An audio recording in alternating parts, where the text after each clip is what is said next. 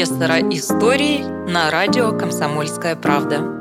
Иркутская история богата событиями и именами. Знаменитые путешественники, писатели, ученые, архитекторы, чиновники – все они составляли славу города на Ангаре. Я расскажу вам о некоторых страницах из богатого прошлого нашего города –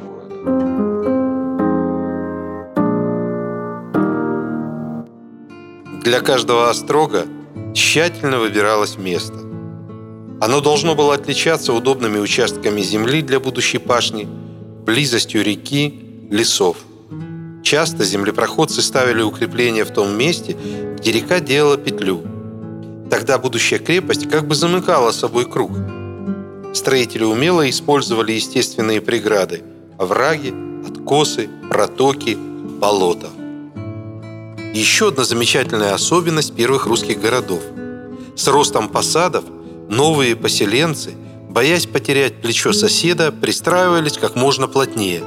Компактность была непременным условием успешной обороны. Такой вывод крупного исследователя истории архитектуры Кочедамова.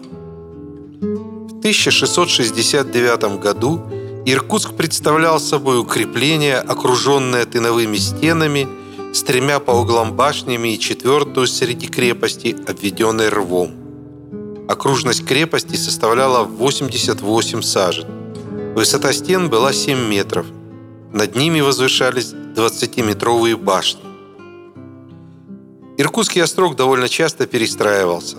Это отражалось в специальных описях. В 1684 году он выглядел следующим образом – а по острогу строения шесть башен с мосты, три башни покрыты тесом, два дранью, в двух башнях ворота проезжие створчатые, у одних башенных ворот калитка проходная на железных крюках с петли железными и с замком весным.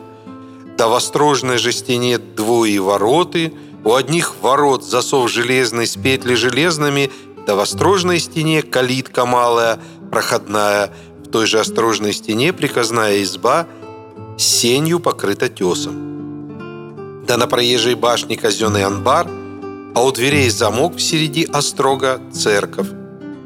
Под папертью кругом шесть лавок от два житнях, колокольня новая рубленная шатровая с переходы, а под него четыре лавки да анбар церковный, казенный.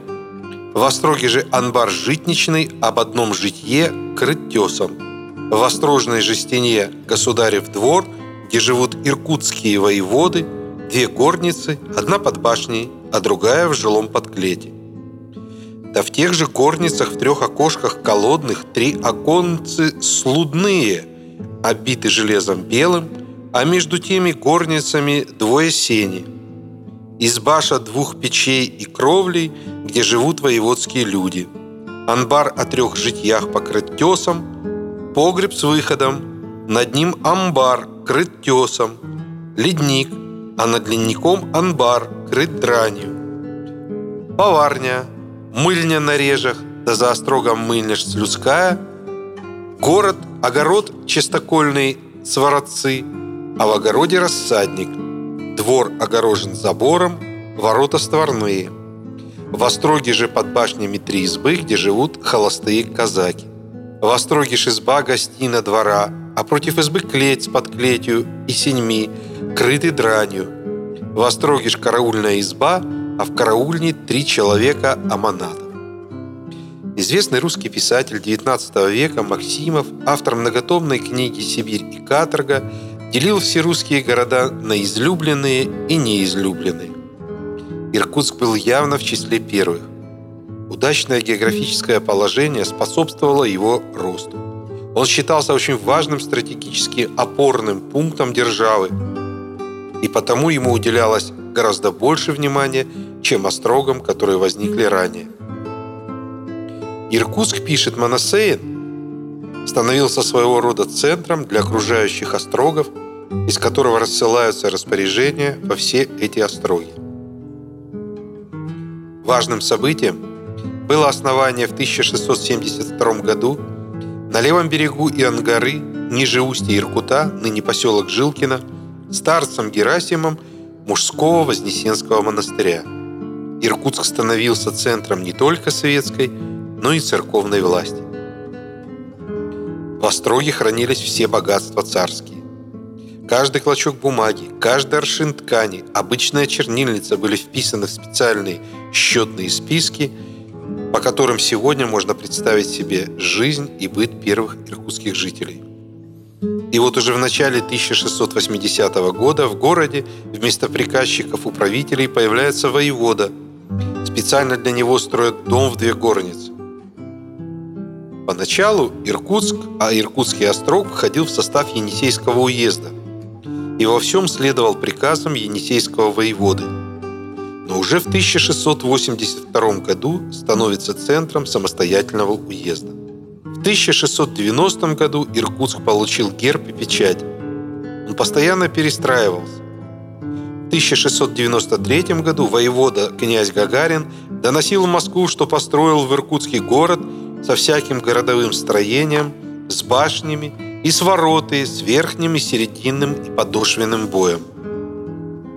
В 1697 году Иркутск был уже крупным по тем временам городом.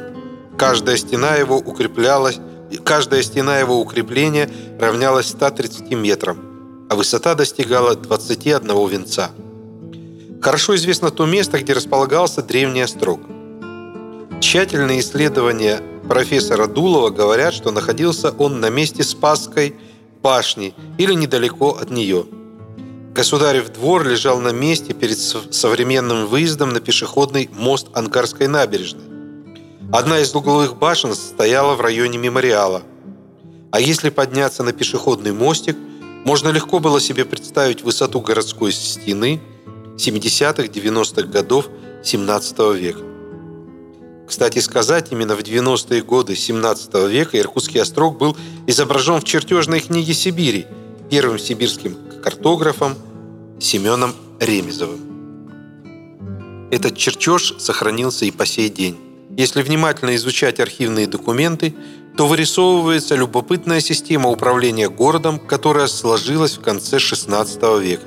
В 1697 году, 1 ноября, по указу Петра I город передавался от одного воеводы к другому. Но царский указ указом, а вот прелюбопытные замечания из черного списка. Что принимал Перфильев? Иркутский рубленый город по выбору всех иркутских городских людей? Естественно, сам город со всеми его строениями, башнями, избами, амбарами, конюшнями и прочими строениями. В приказной избе хранились иконы – Образ Пресвятые Богородицы Владимирские писан на цке, то есть на доске, риза и венец с короною, серебряные вызолочены, чеканные, поля серебряные ж, позолочены, резные. В приказной избе был и другой образ Господа Бога и Спаса нашего Христа Вседержителя. В подножие преподобных отец Зосимы и Саватия Соловецких. Передавалась и печать серебряная, на ней вырезан бабр, поймал соболя. Новый воевода принимал пушнину и особую связку, предназначенную на подарки иноземцам.